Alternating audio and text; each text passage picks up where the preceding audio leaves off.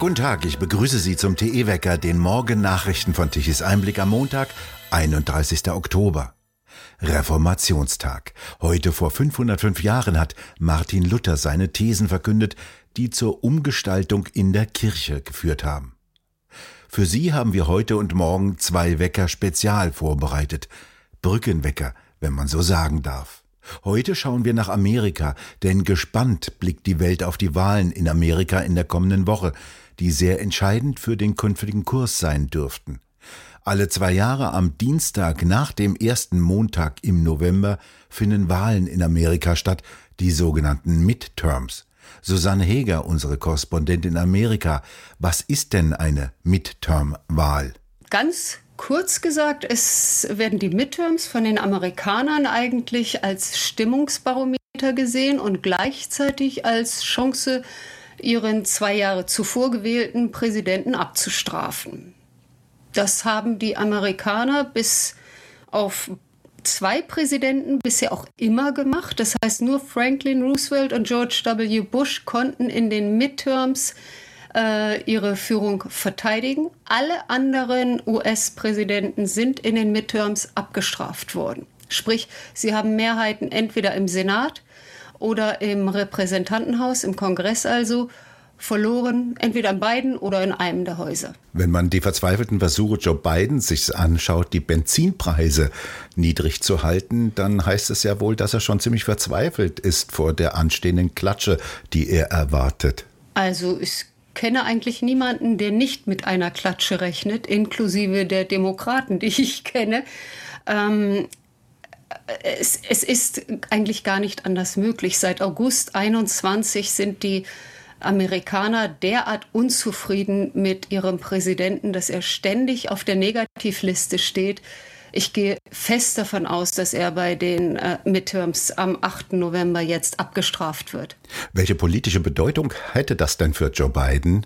Was kann er dann nicht mehr so ohne weiteres tun? Dazu muss ich jetzt ein bisschen ausholen, wenn das okay ist. Bitte sehr. Ähm, in den U S A gibt es ja ein System, was ähnlich wie in äh, England ist. Das heißt, es gibt ein Ein ähnliches System wie das Ober- und Unterhaus in England. Das sind die zwei Kammern, der Senat und das Repräsentantenhaus. Im Repräsentantenhaus hat der äh, Präsident zurzeit die Mehrheit.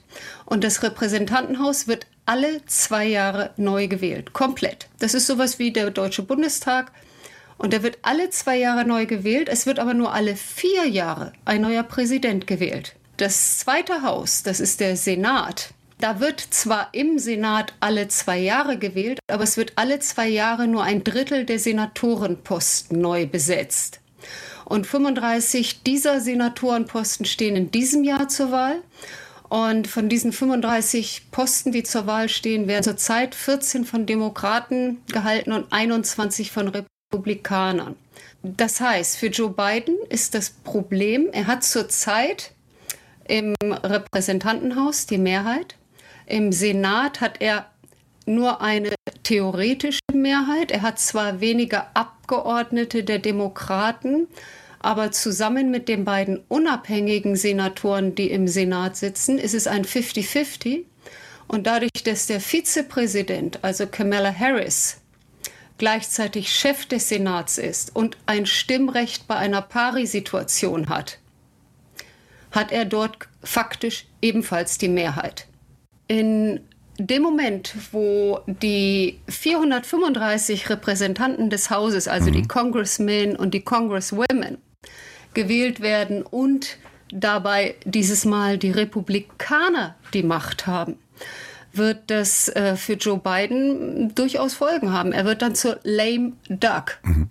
Und wenn außerdem noch die äh, Demokraten einen Sitz verlieren mhm. bei den Senatoren. Und das kann durchaus sein. Und die Republikaner ihre Sitze behalten, was auch durchaus sein kann. Dann kann er quasi gar nichts mehr machen. Er kann nur noch mit Dekreten äh, regieren, was Trump ja übrigens auch viel gemacht hat, per Dekret regiert hat. Die kann der nächste Präsident aber komplett am ersten Tag alle wieder zurücknehmen. Was ist es denn, dass die Amerikaner unzufrieden mit Joe Biden macht? Oh Gott, wie viel Zeit habe ich? Im Moment ist es äh, hier eine sehr hohe Rezession. Die Preise sind in die Luft gegangen. Sie haben vorhin die Tankstellen erwähnt.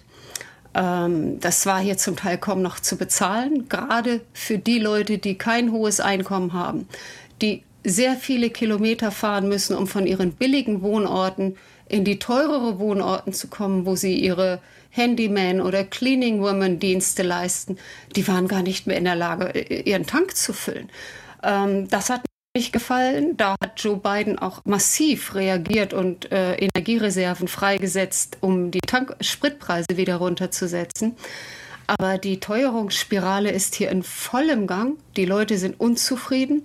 Die Leute sind unzufrieden mit seiner Politik vom, ich sag mal, in, in, dieses ganze Kalifornische, was hier im Süden abgelehnt wird, die Genderrechte, dass ich jetzt Leute mit they oder the ansprechen soll oder dass jeder Mann entscheiden kann, eine Frau zu sein, auch als Sportler übrigens, ähm, das gefällt nicht. Es gefällt überhaupt nicht die illegale Migration, es gefällt überhaupt nicht, dass ähm, da überhaupt nicht agiert wird, dass immer nur gesagt wird, wir machen, wir machen, wir machen, aber es passiert nichts. Wer in, den, äh, in der Nähe von Grenzstädten wohnt, fühlt sich quasi überrannt. Es gibt kleine Ortschaften in Texas, wo am Tag tausend Mexikaner über die Felder laufen. Die, die Leute dort sagen, das, wir können das nicht mehr stemmen. Es ist ein, ein ganz großes Problem hier. Dann kommt dazu die Affäre um seinen Sohn Hunter Biden, die er komplett leugnet. Also er sagt einfach nur, sein Sohn Hunter war mal drogensüchtig und er sei so stolz auf ihn, dass er dieses Problem behoben hat. Und er wird seinen Sohn lieben über alles und sein Sohn hätte nie irgendwas gemacht, was politisch für Amerika gefährlich war. Das sehen viele Leute anders. Auch sein Wiedereinstieg ins Klimaabkommen ist außerhalb von Kalifornien nicht so beliebt. Die Amis sind auf diesem Thema längst nicht so offen wie die Europäer oder gerade auch die Deutschen. Also das sind so ein paar Punkte, bei denen ganz klar ist, äh, die Leute sind unzufrieden mit ihm. Die haben das Gefühl, es wird immer schlechter. Und es gibt noch viele Leute, die unter dieser Corona-Situation leiden. Er ist in einer sehr problematischen Situation, sagen wir mal so. Wie sieht denn die Zukunft aus? Wie draußen vor der Tür steht ja Donald Trump, so scheint es. Werden ihm Chancen eingeräumt? Steht er vor einem Comeback bei den nächsten Wahlen?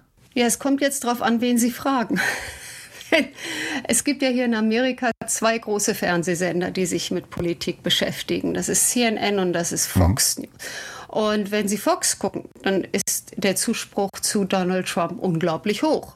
Wenn Sie C N N schauen, dann spuckt in jedem, im Prinzip jeder Amerikaner Donald Trump auf die Füße, sollte er eben auf der Straße begegnen. Ich glaube, dass man das überhaupt noch nicht einschätzen kann, weil Trump eben noch nicht gesagt hat, ob er kandidiert oder nicht. Was man aber auf jeden Fall sagen kann, ist, dass die Kandidaten jetzt für die Midterms, die von Trump unterstützt wurden, dass die sehr wohl gewinnen. Dass es für die der sehr wohl ein Rückenwind ist, dass Trump sie unterstützt. Insofern könnte man sagen, das ist auch ein, eine Zielrichtung für Trump selber. Aber das wird sich wirklich erst zeigen, wenn Trump definitiv sagt, er kandidiert oder eben er kandidiert nicht und empfiehlt einen anderen Kandidaten. Betrachten wir mal einige Bundesstaaten. Wie sieht da die Situation aus? Pennsylvania beispielsweise. Hier kandidiert ein T V-Arzt gegen einen von einem Schlaganfall getroffenen Menschen um einen Platz im Senat. Ja. Was sind denn das für Leute?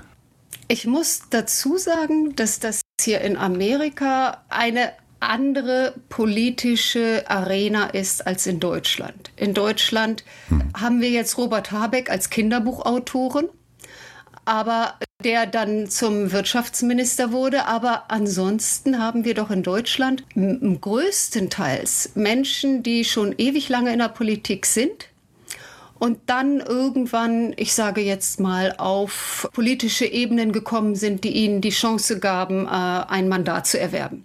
Das ist hier in Amerika anders. Der ganze Wahlkampf ist auch anders. Er erinnert hier eher an ein Rockkonzert als äh, an einen deutschen Wahlkampf. Und insofern sind die beiden Kandidaten in Pennsylvania, das ist einmal der Mehmet Oz, der hier als äh, Doktor Oz über Oprah Winfrey zu Ruhm kam. Er hat fünf Jahre, glaube ich, in der Oprah Winfrey Show medizinische Tipps gegeben und Beratung zu gesunder Ernährung, gesunder Lebensweise. Bekam dann seine eigene Show, die Doktor Oz Show. Das war eine Art Infotainment. Und äh, er hat auch Trump übrigens beraten. Er hat dieses Hydrochlorin äh, an Trump ausgegeben, auch dafür geworben. Also er ist durchaus ein, na sagen wir mal, eine schillernde Gestalt. Es gibt Leute, die ihn als Quacksalber bezeichnen. Sein, er ist Republikaner, er wird von Trump gesponsert und protegiert. Und er ist mittlerweile in den Polls, also den Umfragen, ist er sehr hoch. John Fetterman, Demokrat, Vizegouverneur von Pennsylvania, ist sein Gegner quasi um diesen Senatssitz. Und John Fetterman war ursprünglich der führende Politiker. Also Mehmet Oz stieg wirklich als Quereinsteiger quasi äh, dazu. Und John Fetterman hat im Mai einen Schlaganfall gehabt. Und es war jetzt am Dienstag der erste öffentliche Auftritt von ihm zu sehen, ein äh, Fernsehduell mit Mehmet Oz. Und ich muss sagen, der Mann tat mir einfach nur zutiefst leid. Anders kann ich das nicht sagen. Sie müssen sich vorstellen, John Fetterman ist ein, er sieht eigentlich eher aus wie ein Wrestler als wie ein Politiker. Er hat, er ist ungefähr zwei Meter fünf. Er hat Tattoos, er hat ein Bart, äh, Glatze und dazu Bart, so ein bisschen Harley-Fahrer-Image. Und dieser Koloss von Mann, dieses, dieses vibrierende Leben, was aus ihm herausging, dieser Koloss steht jetzt da und ringt um Worte, hat Verständnisprobleme, hat Probleme, sich zu artikulieren. Alles natürlich seinem Schlaganfall geschuldet, aber man fragt sich, wer schmeißt diesen Mann in die Arena? Gibt es denn da niemanden, der, der sagt, pass auf John, dein, deine Gesundheit ist jetzt wichtiger als jeder Senat? Es scheint nicht so zu sein. Die Demokraten reden das weg nach dem Motto, naja, ab Januar ist er wieder voll fit. Also das sind jetzt halt nur so die Ausfallerscheinungen, die im Oktober noch zu sehen sind. Aber wenn man das sieht, dann denkt man, nein, ich kann diesen Mann nicht wählen. Das geht nicht. Der, er hat sich zum Beispiel zweitausendachtzehn zum Thema Fracking geäußert und hat gesagt, auf gar keinen Fall Fracking und hat begründet, warum er gegen Fracking ist. Er wurde jetzt in dieser Fernsehsendung gefragt, warum er jetzt auf einmal für Fracking ist. Da gibt es ja durchaus Begründungen, dass man sagt, die Energiesituation hat sich geändert. Wir müssen jetzt schauen, dass wir im eigenen Land äh, Energiereserven holen, auch wenn das vielleicht umweltgerecht nicht so in Ordnung ist. Man hätte alles Mögliche argumentieren können, aber er hat nur dreimal gestottert, I stand for fracking, I, I, I fracking, stand, I stand for fracking. Mehmet Oz holt auf, John Fetterman wird jetzt gepusht bei C N N nach dem Motto, er wird das schon schaffen und er ist ein Starker und sein Arzt sagt, er wird es schaffen. John Fetterman will aber nicht die Medical Records offenlegen, also die Arztakten. Es ist äh, ein sehr zweischneidiges Schwert dort und ich, ich persönlich halte ihn nicht für fähig, Senator zu werden, weil ich glaube, das ist ein Job, wo man sehr viel um die Ohren hat und ich denke, dass der äh, sicherlich gute Mann erstmal an sich denken sollte und an seine Gesundheit. Das Fernsehen als Sprungbrett kann ja auch in Arizona funktionieren. Hier kandidiert die ehemalige T V-Moderatorin Kari Lake. Sie will Gouverneurin werden. Sie war über zwanzig Jahre die beliebteste ja. Anchorwoman. Was ist denn dies für eine Frau und gegen wen kandidiert sie? Also sie kandidiert gegen den äh, Doug Ducey. Das ist äh, seit zweitausendfünfzehn ist der Gouverneur in äh, Arizona. Und Kari Lake ist eine ganz interessante Gestalt. Also Kari Lake ist schon mal, wenn man sie sieht, optisch als Anchorwoman, das ist, ich sag mal, das ist sowas wie die Judith Rakers von dem führenden Fernsehsender in äh, Phoenix, Arizona. Eine sehr attraktive Frau, eine Frau, die reden kann, eine Frau, die sich ausdrücken kann und eine Frau, die sich durchaus in den politischen Inhalten auskennt, weil das hat sie zwanzig Jahre als ähm, Fernsehmoderatorin begleitet. Kari Lake ist äh, über zwanzig Jahre lang immer wieder zur beliebtesten Moderatorin gewählt worden und hat vor anderthalb Jahren im Mai einundzwanzig gesagt, ich höre auf, ich kann das nicht mehr. Und zwar ging es ihr dabei hauptsächlich um die Corona-Nachrichten. Und sie hat gesagt, es ist irre, was wir hier machen und ich möchte das nicht mehr verkünden. Und ich möchte mit diesem Ganzen, was hier in der Politik passiert, nichts mehr zu tun haben. Hm.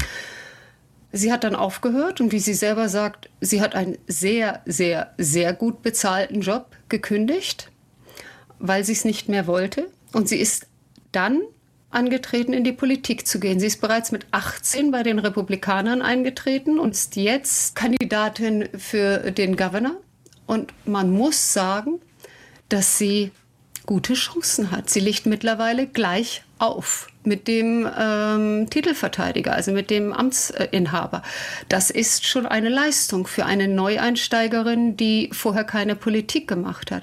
Sie macht aber etwas ganz Interessantes. Sie geht zu Pressekonferenzen vorbereiteter als der normale Politiker. Das heißt, sie lässt immer jemanden ihre Pressekonferenzen oder überhaupt Fragestunden, alles, was sie macht, mitschneiden, um dem zuvorzukommen, dass falsch geschnitten wird, dass ihr Zitate gekürzt werden, dass irgendwas aus dem Zusammenhang gerissen wird.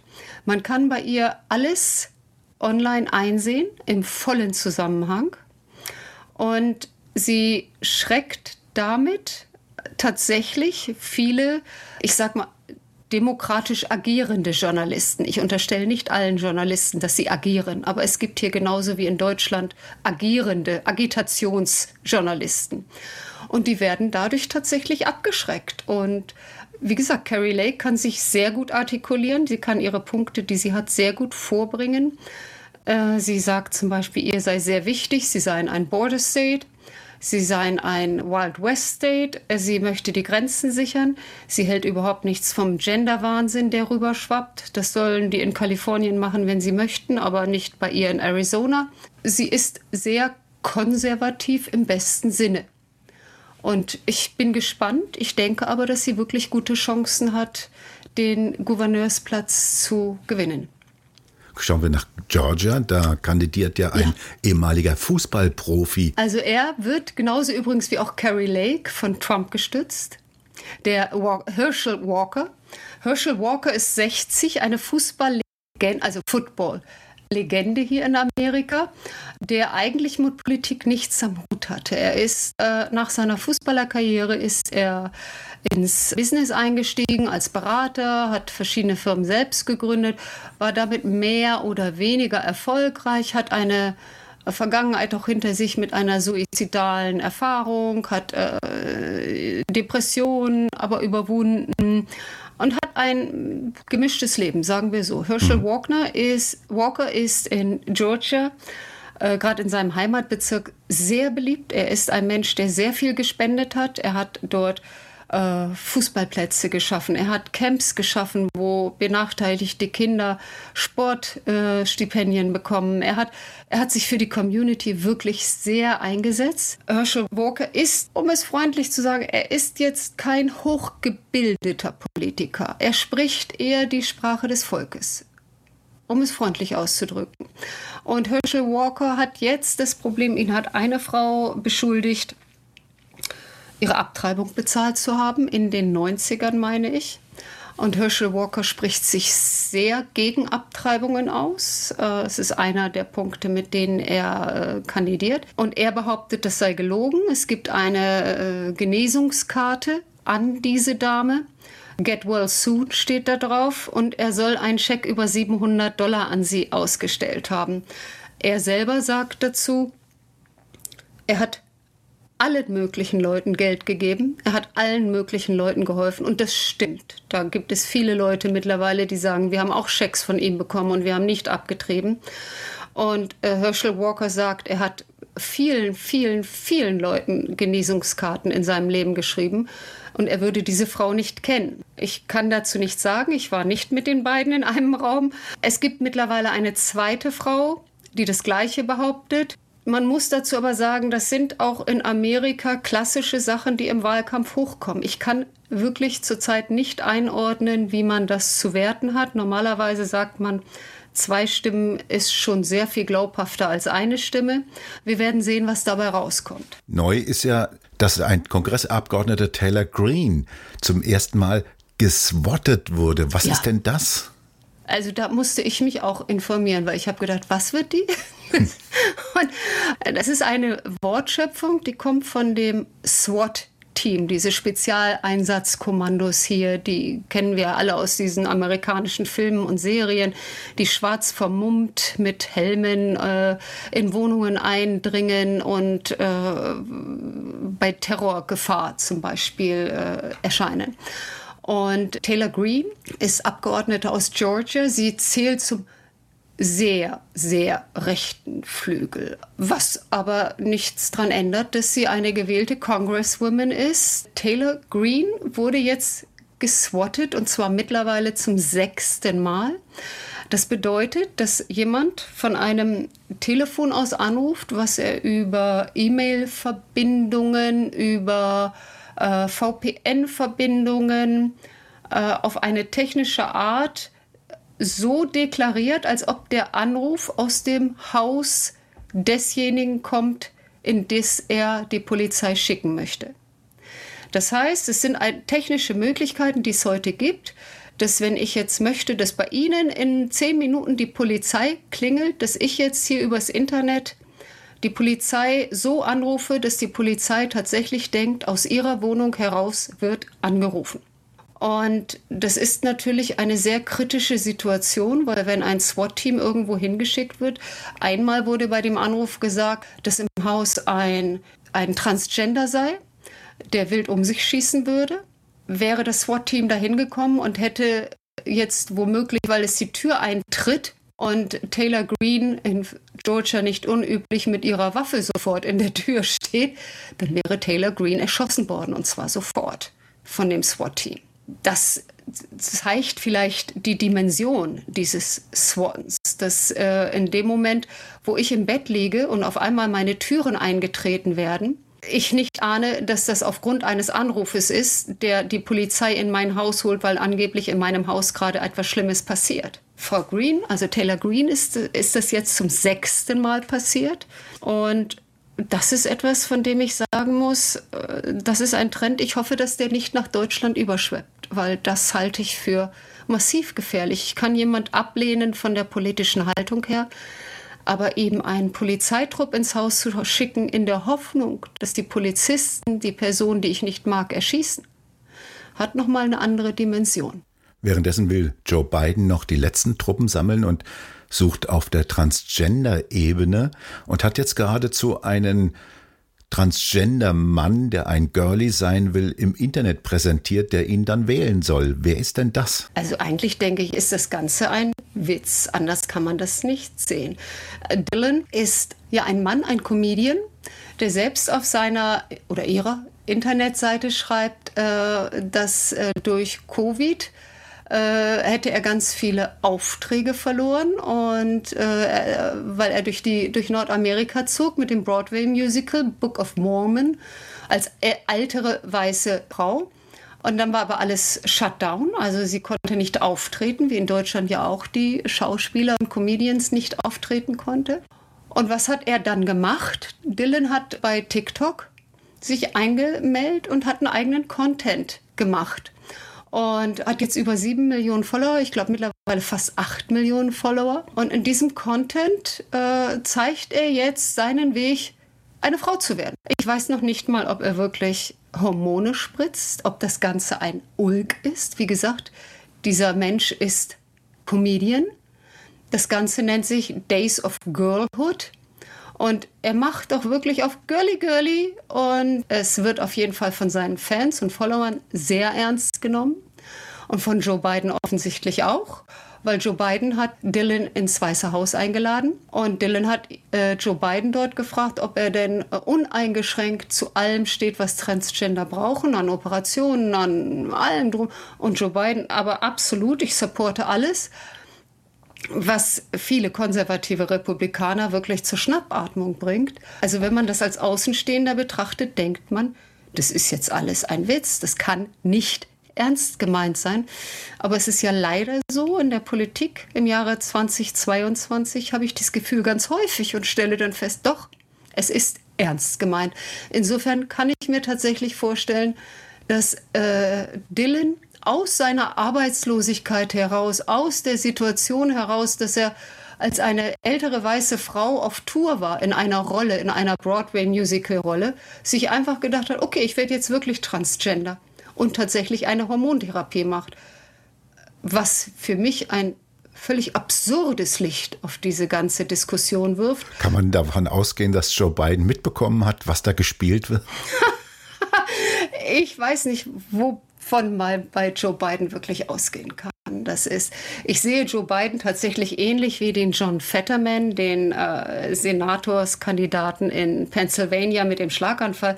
Joe Biden tut mir im Grunde genommen leid. Ich habe manchmal das Gefühl, man dreht hinten bei ihm ein Rad auf, schickt ihn in eine Richtung. Wenn die Richtung nicht richtig angetippt ist, läuft er in die falsche Richtung.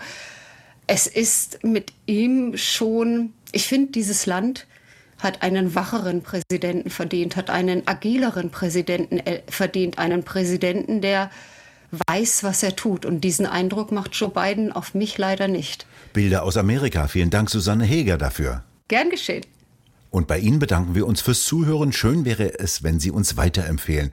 Weitere aktuelle Nachrichten lesen Sie regelmäßig auf der Webseite tichys einblick punkt de. Und wir hören uns morgen wieder, wenn Sie mögen.